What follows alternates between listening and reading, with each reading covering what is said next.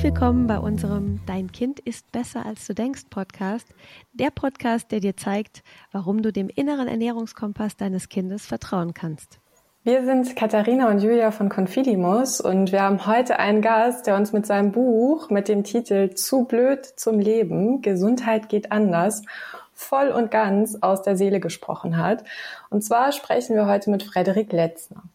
Er ist Ernährungswissenschaftler, Speaker und Personal Trainer und er hat inzwischen mehr als 500 Vorträge zu den Themen Gesundheit und Ernährung mit über 100.000 Teilnehmern gehalten.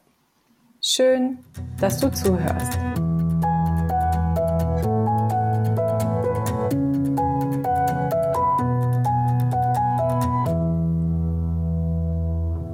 Ja, Frederik, herzlich willkommen. Wir freuen uns sehr, dass du äh, unser erster Interviewgast äh, bist in unserem Podcast.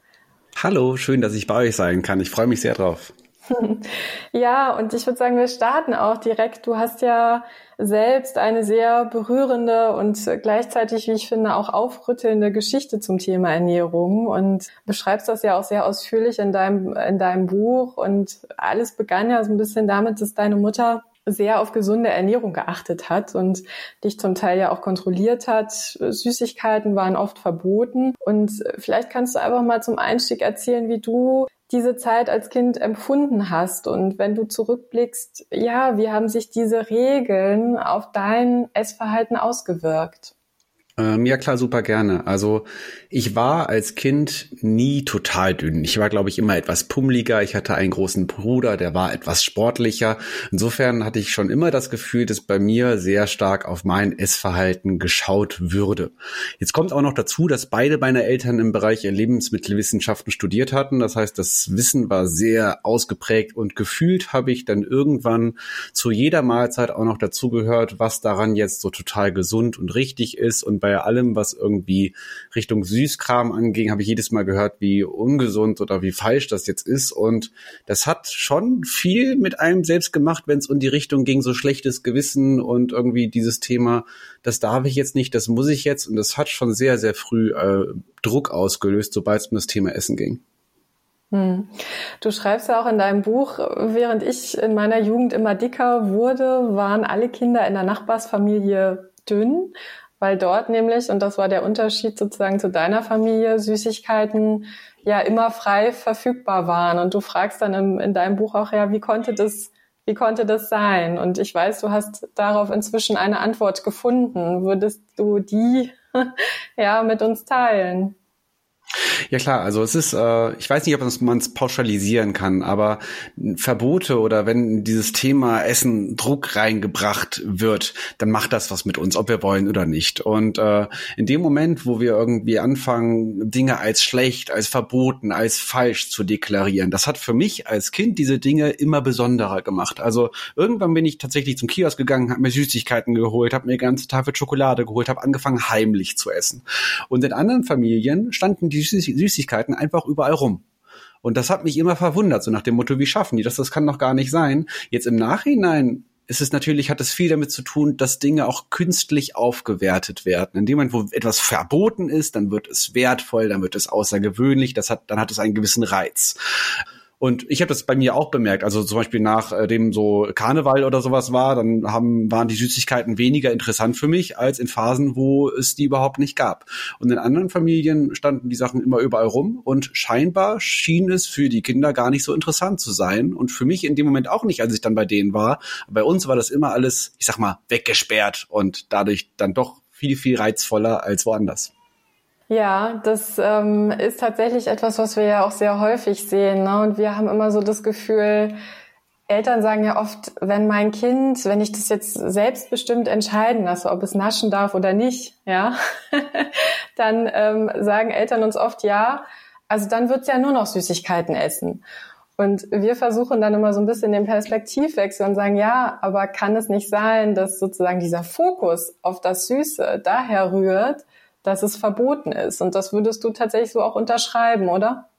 Also in meinem Fall war es auf jeden Fall so, dass in dem Moment, äh, wo das so verboten war, das durchaus attraktiv für mich war, insbesondere in Phasen, wo es mir nicht so gut ging. Also ich würde ja behaupten, dass in dem Moment, wo es uns gut geht, wir dann doch häufig ein sehr gesundes Körpergefühl haben. Aber es gibt natürlich auch Phasen, wo es uns nicht so gut geht, wo wir irgendwie uns schlecht fühlen, in Krisen sind. Und das war bei mir tatsächlich so, es gab so einen Wendepunkt bei mir im Leben, wo ich äh, eine Phase hatte, wo ich als Jugendlicher tatsächlich es mir sehr schlecht ging. Und genau das hat sich da ganz extrem in meinem Essverhalten wiedergefunden, dass ich mir auch Süßigkeiten mit ins Bett genommen habe. Ich quasi meine Geheimplätze hatte in meinem Schlafzimmer oder meinem Kinderzimmer, wo ich mir Süßigkeiten gehortet habe äh, und die tatsächlich wie so in Essattacken einfach gegessen habe. Warum ich das gemacht habe, sind tatsächlich dann wirklich diese emotionalen Komponenten, dass eben Essen für mich diese beruhigende und emotionsregulierende Funktion hatte. Absolut. Hm. Ja, du hast gesagt, da kam ein Wendepunkt, nämlich deine Eltern haben sich getrennt. Ne? Das hast du ja, sprichst du in deinem Buch ja auch sehr offen an. Und du hast dann tatsächlich daraus, ja, du hast es eben selbst schon gesagt, ein emotionales Essverhalten entwickelt. Das heißt, du hast nicht gegessen, weil du hungrig warst oder besondere Lust auf Süßigkeiten hattest, sondern du hast Süßes gegessen, weil es dir emotional schlecht ging, weil wahrscheinlich die Harmonie in der Familie nicht mehr da war ähm, und du hast sozusagen für dich da ein Ventil gesucht, um damit umzugehen und in der Folge natürlich durch dieses emotionale Essverhalten Übergewicht entwickelt. Vielleicht können wir an dem Punkt noch ein bisschen bleiben. Vielleicht kannst du noch mal beschreiben, wie, die, wie du diese Zeit, wie du diesen Wendepunkt ja emotional erlebt hast ist natürlich irgendwie so ein äh, Teufelskreis, weil ich würde behaupten, auch als Kind, als dickes Kind ist das Thema Gewicht sehr im Fokus, weil irgendwie sehr viele Menschen darüber sprechen. Wenn ich heute mich daran erinnere, ich weiß ganz genau, ich stand mehrfach am Tag auf der Waage. Als Kind.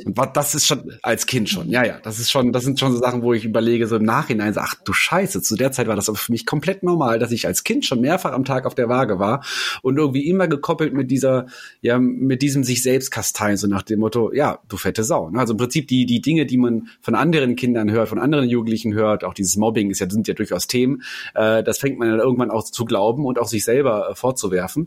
Und daraus resultieren passiert dann aber wiederum, dass man anfängt, diesen Frust äh, in sich hineinzufressen. Also ich habe auch, also nicht nur im Kontext Süßigkeiten, teilweise, wenn ich alleine war, habe ich mir eine Familienpizza allein gemacht oder habe irgendwo beim Döner, in der Dönerbude habe ich mir zwei Döner bestellt und diese Sachen. Also es geht wirklich so ein bisschen Richtung Essattacke, dass in dem Moment, wo es mir nicht gut ging, ich essen musste, äh, teilweise bis ich Bauchschmerzen hatte, um, äh, um mich selbst zu spüren und Emotionen runter zu regulieren, irgendwie um klarzukommen. Und das ist tatsächlich ein großer Teufelskreis, weil du jedes Mal nach dem Essen dann wieder anfängst, dich selber dafür zu verurteilen. Und eigentlich weißt du ja alles. Also ich war ja nicht blöd, ganz im Gegenteil. Ich habe es ja jeden Tag gehört. Ich würde behaupten, als zwölfjähriger Junge war ich schon besser ausgebildet im Bereich Ernährungswissenschaftler wie viele Experten heutzutage. Äh, einfach weil ich das halt wirklich bei jedem Essen habe ich gehört, ja, da sind Ballaststoffe drin und das ist total gesund und da ist Vitamin C und ja, total toll. Ging mir total auf den Keks, ähm, weil das war, das hat mir nicht geholfen weil es so ein bisschen dieses, ja, du weißt es doch, also mach's doch, du bist doch zu blöd, um dich gesund zu ernähren. Ähm, ja, mein Bruder hat da auch noch seinen Beitrag zu geleistet und irgendwann hängt man in so einer Schleife drin, wo man wirklich glaubt, äh, dass es geht dann richtig auf Selbstwertgefühl runter. Da, da, da fällt mir auch dazu ein, also ich finde das schon interessant, weil das emotionale Essen ist ja einfach ein ganz wichtiger Punkt. Und trotzdem ist es so, dass ich selbst das auch im im Zusammentreffen mit Ärzten zum Beispiel erlebe, dass sie dann tatsächlich so die Haltung haben und sagen, ja, wir wissen doch so viel über gesunde Ernährung, warum kriegen wir das in diese Leute nicht rein? Also wenn es jetzt um, um übergewichtige Menschen geht. So.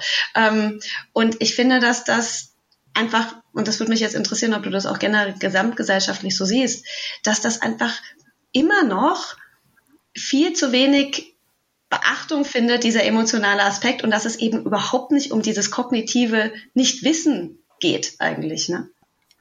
Absolut, hundertprozentig kann ich äh, dreimal Kreuzchen hintermachen und sagen, das ist eines der größten Probleme, die wir irgendwie im Bereich Ernährung in, heutzutage haben. Seit 40 Jahren versuchen wir den Menschen mit irgendwelchen tollen Empfehlungen zu erklären, wie Ernährung funktioniert. Aber Menschen ernähren sich nicht. Menschen essen Und Essen ist halt genau diese emotionale Komponente. Und es hat eben sehr wenig mit rationalem Wissen zu tun, sondern es sind emotionale Prozesse, die unser Essverhalten mitsteuern. Und das ist bei Erwachsenen genauso wie bei Kindern. Auch bei Erwachsenen würde ich behaupten, also ich hatte ja mal eine Praxis für Ernährungstherapie und Ernährungsberatung und auch da bei Übergewicht, es waren immer die emotionalen Zusammenhänge, die ein größ, eine größere Relevanz hatten. Also Stressessen, Nervennahrung, emotionales Essen, dass eben wir in Krisen anfangen, über, über unser Essverhalten zu reagieren und eben nicht, dass wir nochmal erklären, dass irgendwie eine Tafel Schokolade nicht so doll ist und ein Apfel besser wäre. Und da komme ich mir teilweise auch, ich finde es nahezu unverschämt, dass wir immer noch an dem Punkt sind, wo wir versuchen, das Menschen zu erklären, weil es, es suggeriert, dass Menschen zu blöd dafür wären. Und das, äh, da, da, da bin ich inzwischen ziemlich, ja, das nervt tatsächlich, ja. Ja, und ich habe sogar auch den Eindruck, das haben wir auch schon ähm, ja erlebt, dass sozusagen Menschen, die mit ihrem Gewicht kämpfen, das ist ja immer noch, finde ich, etwas, wo man ja, wo ich, das klingt jetzt vielleicht ein bisschen drastisch, aber wo ich manchmal den Eindruck habe, da ist Mobben schon fast so ein bisschen noch erlaubt. Also in Bezug auf andere Themen ist man äh, gesamt, gesamtgesellschaftlich irgendwie sehr sensibel, aber wenn es ums Übergewicht geht, dann wird das sofort verknüpft mit irgendwie äh, zu faul und so weiter. Also ich finde, da ist so eine ja überhebliche Haltung häufig, also so empfinde ich das zumindest und dann habe ich den Eindruck, dass viele, die einfach schon jahrelang mit diesen Problemen kämpfen, dann auch irgendwann zumachen. Wenn jetzt irgendwie der zehnte Arzt oder Ernährungsberater ihnen erklärt, was gesund und was ungesund ist. 100 Prozent. Also das ist ja genau das. Häufig könnten übergewichtige Menschen selber schon Diätratgeber schreiben. Äh, und das ist schon total skurril, das zu beobachten. Und irgendwann wird's auch albern, äh, wenn halt der nächste Arzt wieder sagt, ja, okay, und Sie sollten mal gucken, dass Sie etwas weniger Zucker essen und äh, auf Ihre gesättigten Fettsäuren achten und dieser ganze Spaß. Und also es wird häufig assoziiert, dass übergewichtige Menschen faul wären, keine Disziplin hätten. Das fängt schon super früh an. Das ist ein großes gesamtgesellschaftliches Thema.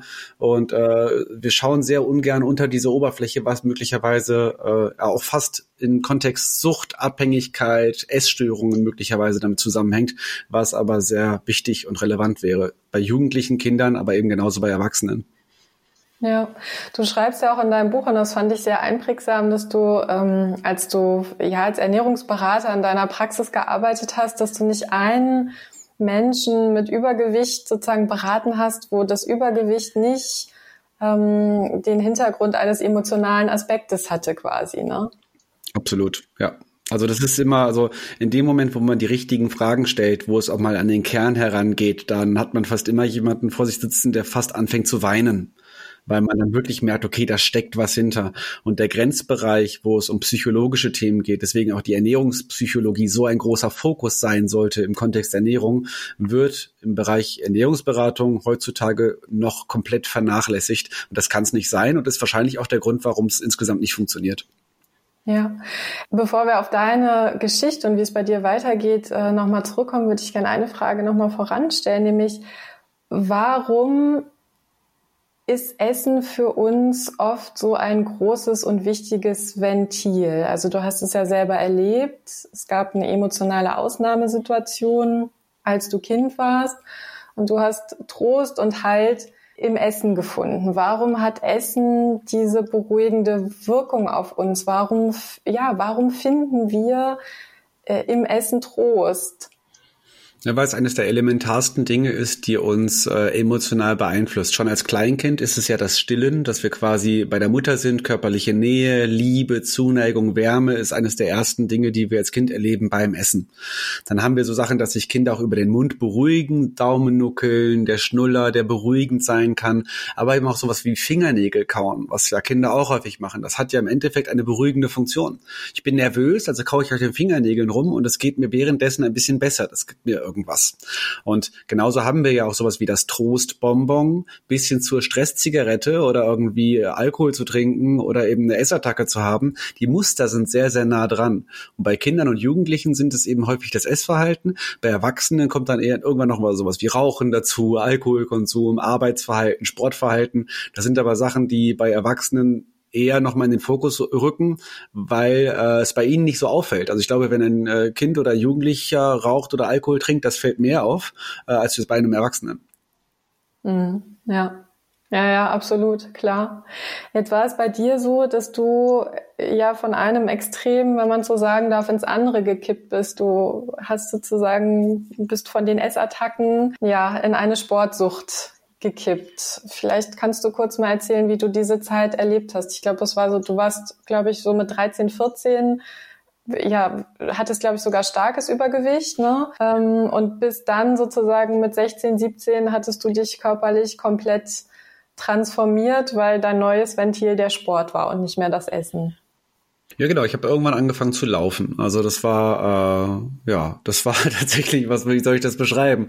Äh, ich, irgendwann bin ich tatsächlich so weit gekommen, dass ich auch mit 17 angefangen habe, so Marathon zu laufen, Halbmarathon zu laufen. Ich immer dünner sein wollte. Also und es hat ja funktioniert und es hat mir was gegeben, dass ich mich aber irgendwie innen drin nicht besser gefühlt habe, sondern eigentlich nur noch darauf fokussiert war, jetzt noch mal dünner, jetzt noch mal laufen gehen, noch mal laufen gehen, gekoppelt daran, was ich gegessen habe. Also es war wunderbar, weil in dem Moment, wo ich irgendwas gegessen hatte, konnte ich ganz klar sagen, okay, morgen früh stehe ich auf um 5 Uhr morgens und gehe erstmal rennen.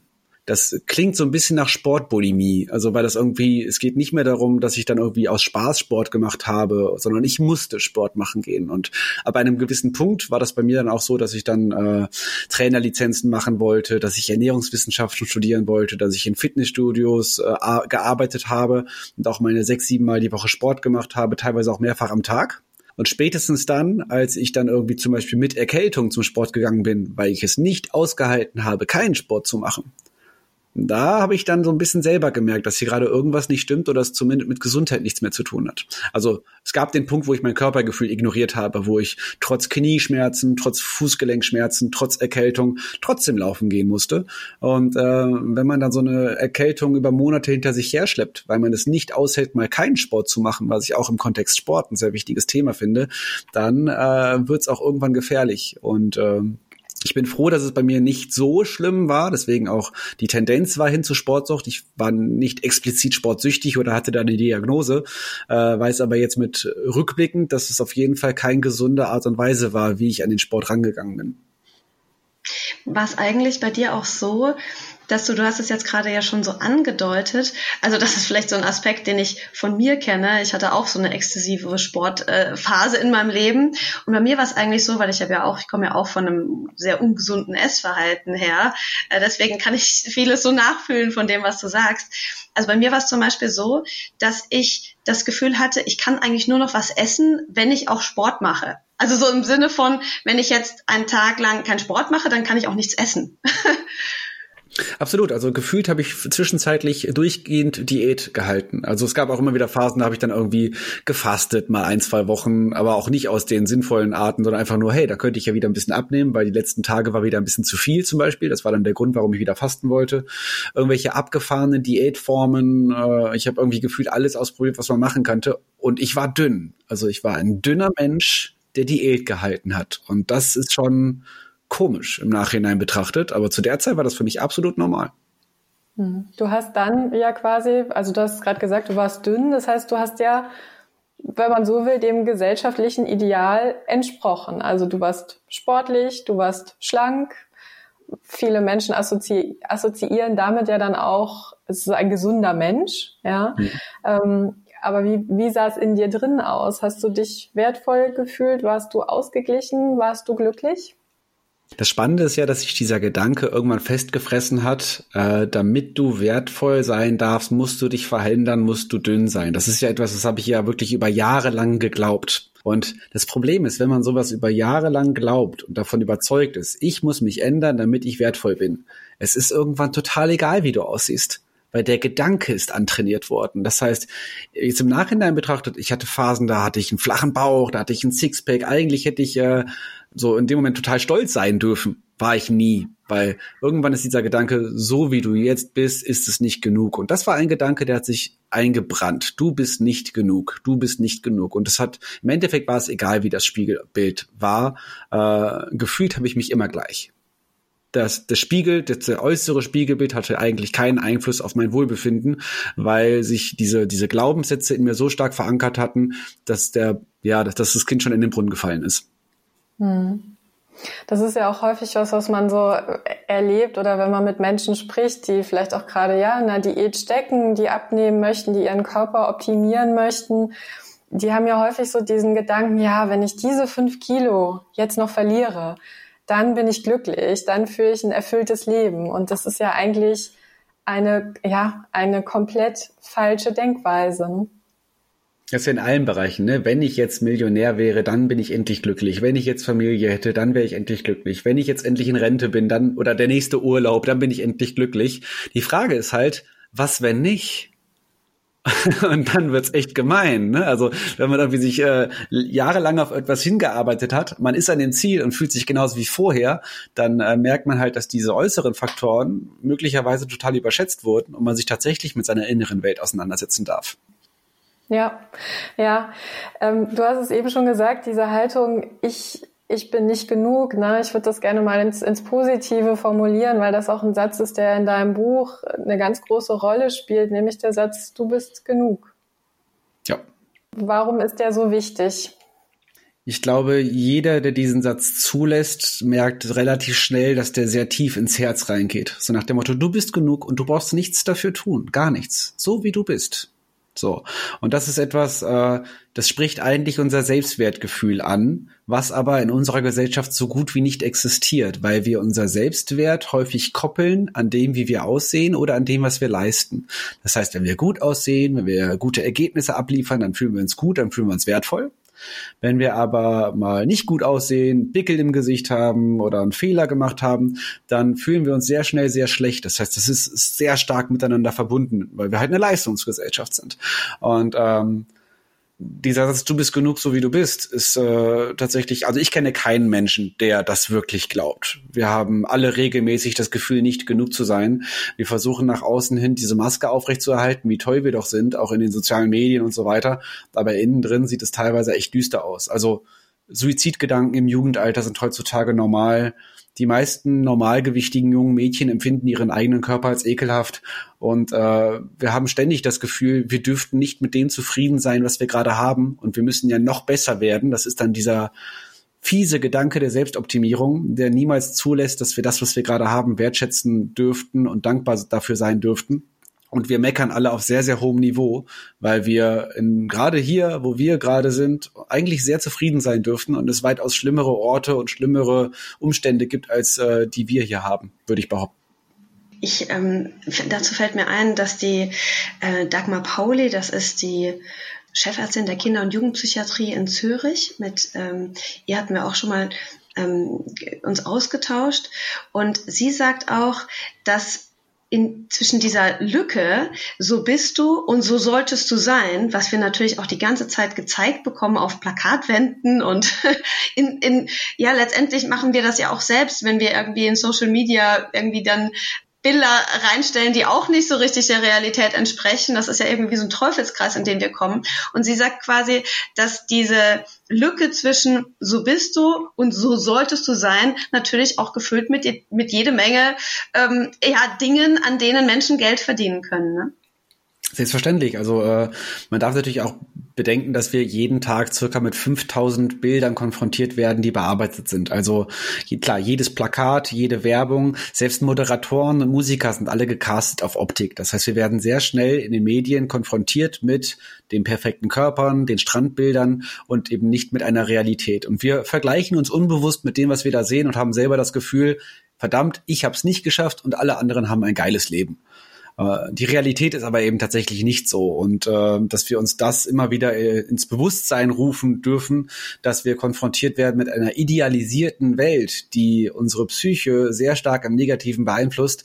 Das ist, glaube ich, sehr, sehr wichtig und dazu gehört eben, dass man auch wieder anfängt, über Schwächen zu sprechen, über Tabus zu sprechen, über Emotionen zu sprechen. Wir sind keine Superhelden, wir sind keine Maschinen. Menschen haben Pickel, Menschen haben Popel in der Nase äh, und das es gehört halt zum Menschsein dazu aber es wird halt komplett in so einer komplett cleanen Welt verdrängt. Insbesondere im Gesundheitskontext, wenn man sich diese Fitnesswelt anschaut. Da werden ja Menschen in Maschinen umgebaut, mehr oder weniger, oder als Superhelden dargestellt, auch im Kontext Selbstoptimierung. Und äh, da haben wir möglicherweise die größten Störungsmuster. Hm. Und wir sehen das, und wir sehen das ja tatsächlich auch, dass die, diese Selbstoptimierungsmuster, dass die ja auch immer früher anfangen, ne? Also, dass wir ja sehen, dass beispielsweise auch Essstörungen im Kindes- und Jugendalter ja inzwischen auf dem Vormarsch sind, ne? Und auch Übergewicht. Das heißt, es ist ja gar nicht mehr so, dass das jetzt nur die Erwachsenenwelt betrifft, sondern dass auch Kinder davon schon stark eben betroffen sind ich würde gern mit dir mal so ein bisschen auf Spurensuche gehen. Warum ist das so? Warum fällt uns das eigentlich so schwer?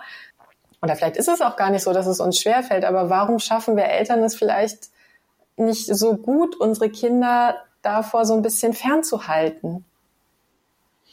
Naja, Erwachsenen haben ja auch ihre Themen und haben ja auch gewisse Überzeugungen gelernt. Und ich glaube, eine wichtige Überzeugung, die wir haben in unserer leistungsorientierten Gesellschaft, auch in Kombination mit einer Nachkriegsgeneration, ist, dass wir durchaus Angst davor haben, dass äh, wir es nicht schaffen könnten, dass wir äh, nicht äh, ein wichtiger und leistungsfähiger Teil dieser Gesellschaft ist. Und ich glaube, jedes Elternteil hat auch dieses Thema, ne, ich muss leisten, damit ich wertvoll bin. Wir müssen es schaffen, wir müssen gute Noten schreiben, wir müssen gute Ergebnisse abliefern. Ansonsten äh, sind wir möglicherweise, bekommen wir keine Anerkennung, keine Zustimmung, keine Belohnung. Und äh, das wird auch auf die Kinder projiziert. Also strengt euch alle an, reißt euch zusammen. Indianer kennen keinen Schmerz. Äh, Männer weinen nicht und äh, alles Mögliche, was damit einhergeht.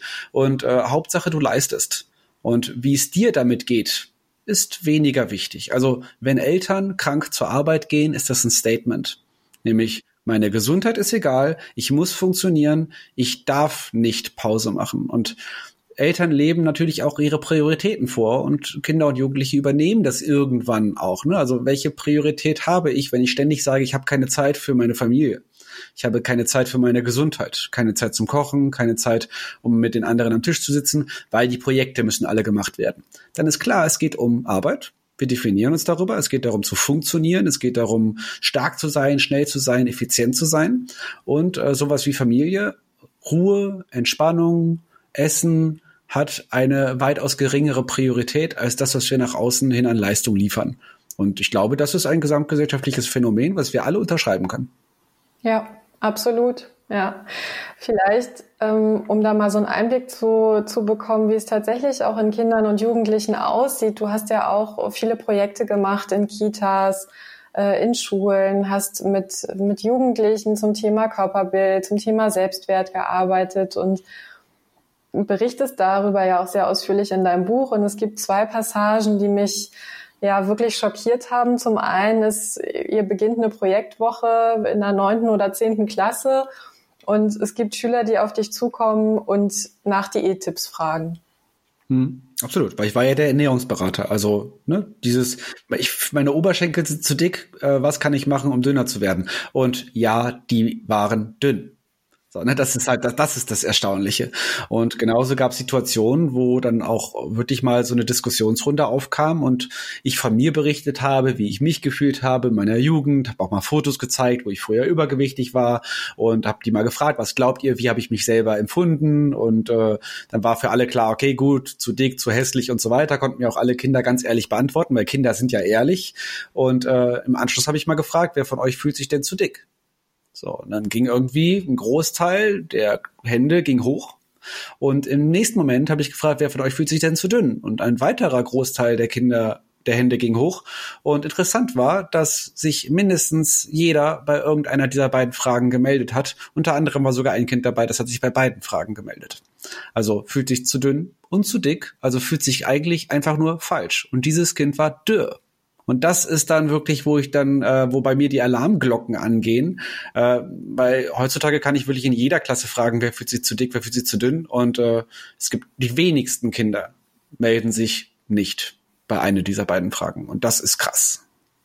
Ja, das ist krass. Das ist erschreckend. Mich macht das traurig. Ist denn, also glaubst du, dass so dieses Thema Selbstwert, ne? Also was bin ich mir selbst wert? Ist das ein Tabuthema in unserer Gesellschaft?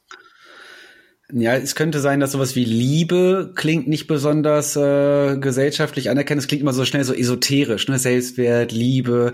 Und auf der anderen Seite haben wir dann so, ja, du musst halt trotzdem funktionieren, du musst halt trotzdem Leistung liefern, du musst halt trotzdem ein wichtiger Bestandteil dieser Gesellschaft sein. Ähm, es ist, glaube ich, also Normalität ist eigentlich viel mehr das Tabuthema. Menschen dürfen nicht mehr normal sein. Also ich glaube, Normalität wird häufig, ne, also wer will, wer will denn schon normal sein? So, wir wollen alle am liebsten extrem sein, wir wollen außergewöhnlich sein, wir wollen sensationell sein. Wir lieben ja auch Superheldenfilme, weil Superheldenfilme suggerieren immer, dass der derjenige, der gemobbt wurde am Anfang, am Ende der absolute Held ist und gefeiert wird. Und das finden wir irgendwie diese diese diese Superheldengeschichten finden wir super. Äh, aber Normalität ist eigentlich ist langweilig. Das Problem ist allerdings, laut Definition ist der Durchschnitt von uns normal. so. und, und, das andere Problem ist, dass da, wo die Leute extrem werden, wir auch irgendwo eine Grenze haben hin zur Abnormalität und zu Störungsmustern. Das heißt, je mehr wir außergewöhnlich und extrem sein wollen, desto größer ist die Gefahr, dass wir irgendwann gestört sind und äh, auch mit psychischen Erkrankungen da liegen, weil wir uns eben nur noch mit den Extremen befassen wollen und anfangen, Körpersignale zu ignorieren, äh, nur noch ganz wenig schlafen. Ne? So schlafen kann ich, wenn ich tot bin. Ich funktioniere so High Performing ist ja das Schlagwort an dieser Stelle, sich als normales Kind, sich als normaler Mensch, der einfach nur Durchschnitt ist, zu sagen, ich bin gut so wie ich bin und das ist in Ordnung so. Dann würde der nächste wieder sagen, sag mal, hast du keine Ansprüche an dich selbst? Das ist ja genau das, was als nächstes kommt. So nach dem Motto, sei doch mal nicht so genügsam, sei doch mal nicht so gelassen. Willst du denn nichts mehr erreichen in deinem Leben? Ist irgendwie so die erste Reaktion, wenn jemand sagen würde, so wie es ist, ist doch alles gut. Hm.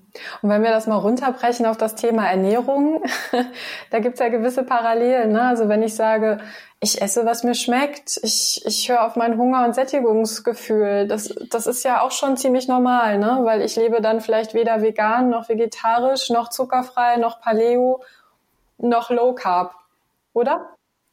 Ja klar, ja klar. Und wenn ich als normaler Ernährungsberater eine normale Empfehlung in die sozialen Medien poste, dann klickt das auch keiner an. Also die Dinge in den sozialen Medien, die normal sind, bekommen keine Aufmerksamkeit, weil sie keinen Sensationswert haben. Und das ist natürlich auch wieder ein Grund dafür, warum das Thema Ernährung so verzerrt wird, weil alles, was krass ist, was außergewöhnlich ist, ne, Sixpack in sechs Minuten und der vegane Bodybuilder und intermittierendes Fasten und alles, was irgendwie äh, suggeriert, dass wir innerhalb von kürzester Zeit möglichst schnell an unseren Traumkörper und an, an unsere Bikini-Figur kommen, ähm, das bekommt eben irgendwie über Millionen Klicks und wenn irgendwie jemand auf diese Vernunftschiene geht und irgendwie normale Sachen äußert, das äh, bekommt eben keine Aufmerksamkeit. Und das ist natürlich auch etwas, wo wir nochmal unsere Aufmerksamkeit hinschärfen dürfen, an welcher Stelle das ganze Ernährungsthema total verzerrt wird, weil es nur noch um Selbstoptimierung geht. Ja, absolut. Und ich finde, was wir dem jetzt gegenüberstellen müssen, ist eigentlich, dass wir ganz deutlich machen müssen, was für ein großes Geschenk das gerade in dieser Leistungsgesellschaft und in dieser Ernährungshysterie eigentlich ist, wenn man es schafft, und das ist ja das, wofür wir arbeiten, ähm, ein natürliches, gesundes und unbelastetes Essverhalten zu entwickeln. Oder? Ich würde ja behaupten, wenn Menschen nur essen würden, wenn sie Hunger hätten und wenn sie aufhören würden zu essen, wenn sie satt wären, dann hätten die meisten Menschen einen normalen Körper. Aber normal reicht ja nicht. Das ist ja wieder, das ist ja genau der Punkt. Also viele Leute haben vielleicht äh, fünf Kilo mehr und haben keinen flachen Bauch, aber das ist der normale Körper. Und der Anspruch, dass der Bauch ganz flach sein muss, das ist das, was irgendwie in uns Druck erzeugt. Und wieder ein gesundes Körpergefühl zu haben und einfach nach Gefühl zu essen, ist wahrscheinlich das Gesündeste, was wir machen könnten. Essen, wenn ich Hunger habe, aufhören, wenn ich satt bin, trinken, wenn ich durstig bin, ausruhen, wenn ich müde bin. Das ist ja eigentlich das, worum es geht. Und dass man eben nicht irgendwie so einen äh, so einen Plan neben sich liegen hat, wo dann draufsteht, wann ich was zu tun habe. Das ist ja absolut komplett entgegen des eigenen Körpergefühls. Hm. Ja, ja, absolut. Jetzt ist es ja so, dass du selbst äh, gerade Vater geworden bist. Hm. Und äh, wenn du jetzt mal zehn Jahre weiter denkst, was wünschst du dir ja für dein Kind? In welcher Gesellschaft soll es leben? Und was hast du dir, denn du hast einen eigenen Leidensweg ähm, zum Thema Ernährung, was, was wirst du anders machen bei deinem Kind? Das große Problem ist natürlich, dass auch wenn ich als Erwachsener weiß, äh, dass ich meine eigene Leidensgeschichte habe, ist es trotzdem äh, trotzdem wird man immer wieder seine eigenen Themen projizieren und äh, da darf man einfach, da darf ich sehr achtsam sein. Ich darf das beobachten, ich darf das wahrnehmen, ich darf das reflektieren. Und wahrscheinlich ist das ein sehr langfristiger Prozess, dass ich mit meiner Historie es schaffe, meinem Kind ein, eine gesunde Beziehung zum Essen beizubringen, weil es ja insbesondere auch ein Thema von mir selber ist. Äh, aber da gebe ich mir Mühe und das Einzige, was ich machen darf, ist immer wieder zu beobachten, wo ich möglicherweise anfange, Druck oder Stress oder irgendwelche Bewertungen in das Thema Ernährung reinzugeben, die da möglicherweise nicht hingehören. Und dass ich eben mein Kind darin fördere, nach Gefühl zu essen, äh, eigene Bedürfnisse wahrzunehmen, auch mal Nein sagen zu dürfen, für sich Grenzen setzen zu dürfen. Und dass ich eben nicht sage, du musst jetzt den Teller aufessen, sonst kriegst du keinen Nachtisch und sonst scheint morgen nicht die Sonne. Also ich verstehe es immer noch nicht, warum wir Kinder beibringen, äh, dass sie über ihr Sättigungsgefühl hinaus essen sollen. Äh, aber das sind dann unsere eigenen Themen, weil wir äh, der Meinung sind, das muss das Kind jetzt machen, weil ich muss ja erziehen und mein Kind kontrollieren. Ähm, aber vielleicht schafft es das Kind auch ganz alleine. Ja, ich finde es auch sehr spannend, dass du jetzt gerade sagst, dass ich, du hast wahrscheinlich schon wahnsinnig viel reflektiert über die ganzen Dinge. Und trotzdem ist es ja so, dass wir als Eltern mit dem Päckchen, das wir quasi zu tragen haben, unsere eigenen Muster äh, reinbringen. Und ich finde, das hast du sehr schön gesagt, mit diesem achtsam sein, was die eigenen Muster betrifft, weil die holen einen ja dann schon auch manchmal wieder ein. Oder wie, wie würdest du das heute für dich sehen? Wo stehst du heute? Naja, jeder hat ja seine Themen, die auch getriggert werden. Und äh, es gibt immer wieder so schöne Situationen, wo dann Eltern sagen, ja, hier, ich würde gerne mal irgendwie langsamer essen und ich möchte gerne abnehmen. Und 20 Minuten später beschwert er sich, dass irgendwie sein Kind zu langsam ist und dass es sich doch beeilen soll. So, und das ist so, so paradox. Und das sind so die, genau die Momente, wo wir eigentlich verstehen dürfen, dass wir uns als Erwachsene eigentlich vielleicht viel mehr wieder orientieren dürfen daran, was die Kinder tun. Weil Kinder essen von Natur aus nach Körpergefühl. Die achten auf ihre Körperbedürfnisse, die wissen, wenn die Hunger haben, die wissen, wenn sie satt sind.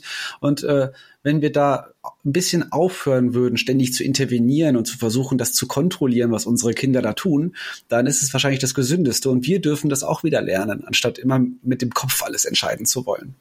Und da sind die Kinder ja tatsächlich auch ein sehr gutes Vorbild, ne? 100 Prozent. Also in vielen Dingen sind Kinder Vorbilder im Kontext Wertschätzung, im Kontext Toleranz, im Kontext äh, Körpergefühl. Also ähm, wir machen uns da als Erwachsene teilweise Dinge selber sehr, sehr schwer, indem wir gewisse Bewertungen und Überzeugungen an den Tag legen, die äh, möglicherweise in dieser Welt keinen Platz haben dürften.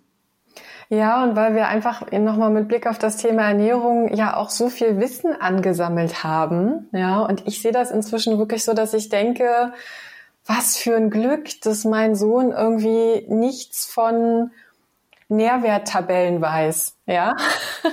Was für ein Glück er doch hat, dass er noch nie eine Ernährungsstudie gelesen hat, ja. Weil er tatsächlich ja da noch total unbelastet ist, was Ernährungswissen angeht. Und es hilft ihm natürlich, mit sich in Verbindung zu bleiben und auf sich zu hören. Hm. Also ich werde meiner Kind, meiner Tochter auch niemals sagen, was gesund ist oder nicht. Diese beiden Worte sind dermaßen fernab der Realität, äh, dass ich das, diese, diese Begrifflichkeiten gar nicht erst nutzen möchte. Mhm. Weil, also, es gibt Kinder äh, in meiner Arbeit, früher, die kamen zu mir und sagen, Herr Letzner, ich habe Angst davor, Süßigkeiten zu essen, weil ich könnte dir Diabetes bekommen. Das sind einfach Dinge, die höre ich von Kindern, wo ich mir denke, wenn Kinder ihre Süßigkeiten nicht mehr genießen können, dann haben wir irgendwas falsch gemacht. Und das kann es nicht sein da glaube ich, dürfen wir auch mal so ein bisschen uns zurücknehmen und auch Genussfähigkeit auch bei Kindern wieder fördern, ohne dass sie sofort ein schlechtes Gewissen haben müssen. Was ich da auch in dem Zusammenhang so verrückt finde, die Erfahrung habe ich selber auch schon gemacht mit äh, meinen Kindern, ist, dass auch so in der Schule oder im Kindergarten oder so vielleicht sogar schon, da kommt dann immer wieder diese sozusagen Ernährungslehre, also so, das ist gesund und das ist ungesund und das solltest du nicht essen und so weiter, so dass sich die Kinder da kaum von frei machen können. Und gleichzeitig ist es dann so, dass dann Bonbons verteilt werden, wenn die Kinder was besonders gut gemacht haben, zum Beispiel. Also da habe ich mir auch schon oft gedacht, da wissen die Kinder doch irgendwie auch nicht mehr, was da jetzt eigentlich gerade los ist. Ne? Wenn man quasi immer sagt, das ist schlecht für dich, aber wenn du das gut gemacht hast, dann darfst du es haben. Das finde ich irgendwie extrem widersprüchlich. Ja klar, und das funktioniert. Also zu sagen, wenn du jetzt ruhig bist, dann gehen wir später Eis essen, funktioniert hervorragend. Äh, und wenn ich jetzt nicht aushalte, dass mein Kind gerade unruhig ist, dann ist das wahrscheinlich das Erste, was ich machen werde. Ja, ich glaube, wir haben ganz viele äh, Punkte jetzt schon angesprochen. Ähm, und ich würde dir gerne, Frederik, eine letzte Frage stellen, die, wie ich zugebe, ich ähm, äh, ja, mir abgeschaut habe bei einem anderen Podcaster. Mhm. Wenn du zum Thema Gesundheit, Ernährung, Kinderernährung, also aus deinem Bereich, eine Botschaft auf eine riesige Plakatwand ja, plakatieren könntest, an der täglich tausende Menschen vorbeikommen. Ein Satz, eine Botschaft. Ähm, so etwas in die Richtung, spür mal in dich hinein. So, und das kann sowohl die körperliche Komponente beinhalten, aber auch das Emotionale, dieses in die Ruhe gehen und reinspüren. Das äh, sagt in unterschiedlichsten Themenbereichen, aber eben auch im Kontext Ernährung sehr viel aus in meinem, von meinem Gefühl her. Ich finde, das ist ein sehr, sehr schöner Satz, den ich von einem guten Freund in meiner Vergangenheit immer wieder gehört habe, wenn es mir nicht gut ging. Dieses Spür mal rein. Äh, und das ist ein Satz, den ich immer wieder gerne auch nach außen trage. Ja, das finde ich sehr schön. Ja, das ist eine sehr schöne Botschaft äh, zum Abschluss. Ähm, und vielleicht ist das auch etwas, was wir unseren Hörern mitgeben können ähm, für diesen Tag, für diese Woche. Ja, spür einfach mal in dich hinein. Sehr schön. Vielen Dank dafür. Äh, vielen Dank auch für deine Zeit und dass du uns auch, auch mitgenommen hast, dass du uns einen Einblick gewährt hast in deine, in deine eigene Geschichte. Ich fand es unglaublich spannend. Ich finde, es war ein sehr augenöffnende Punkte. Und ja, wir danken dir ganz herzlich, dass du ähm, ja mit uns dieses Gespräch gemacht hast und uns da ein paar Einblicke gegeben hast. Vielen lieben Dank. Es war mir eine Freude. Ja, dann bleibt mir eigentlich für heute nicht viel mehr als ähm, einen kurzen Blick auf unsere nächste Folge zu werfen. Auf die freue ich mich nämlich schon sehr. Wir sprechen nämlich über die schönsten Aha-Momente mit unseren Jungs. Und äh, ja, bis dahin freuen wir uns natürlich, wenn du ähm, wieder dabei bist bei unserer nächsten Episode und äh, mach es gut und nicht vergessen, dein Kind ist besser, als du denkst.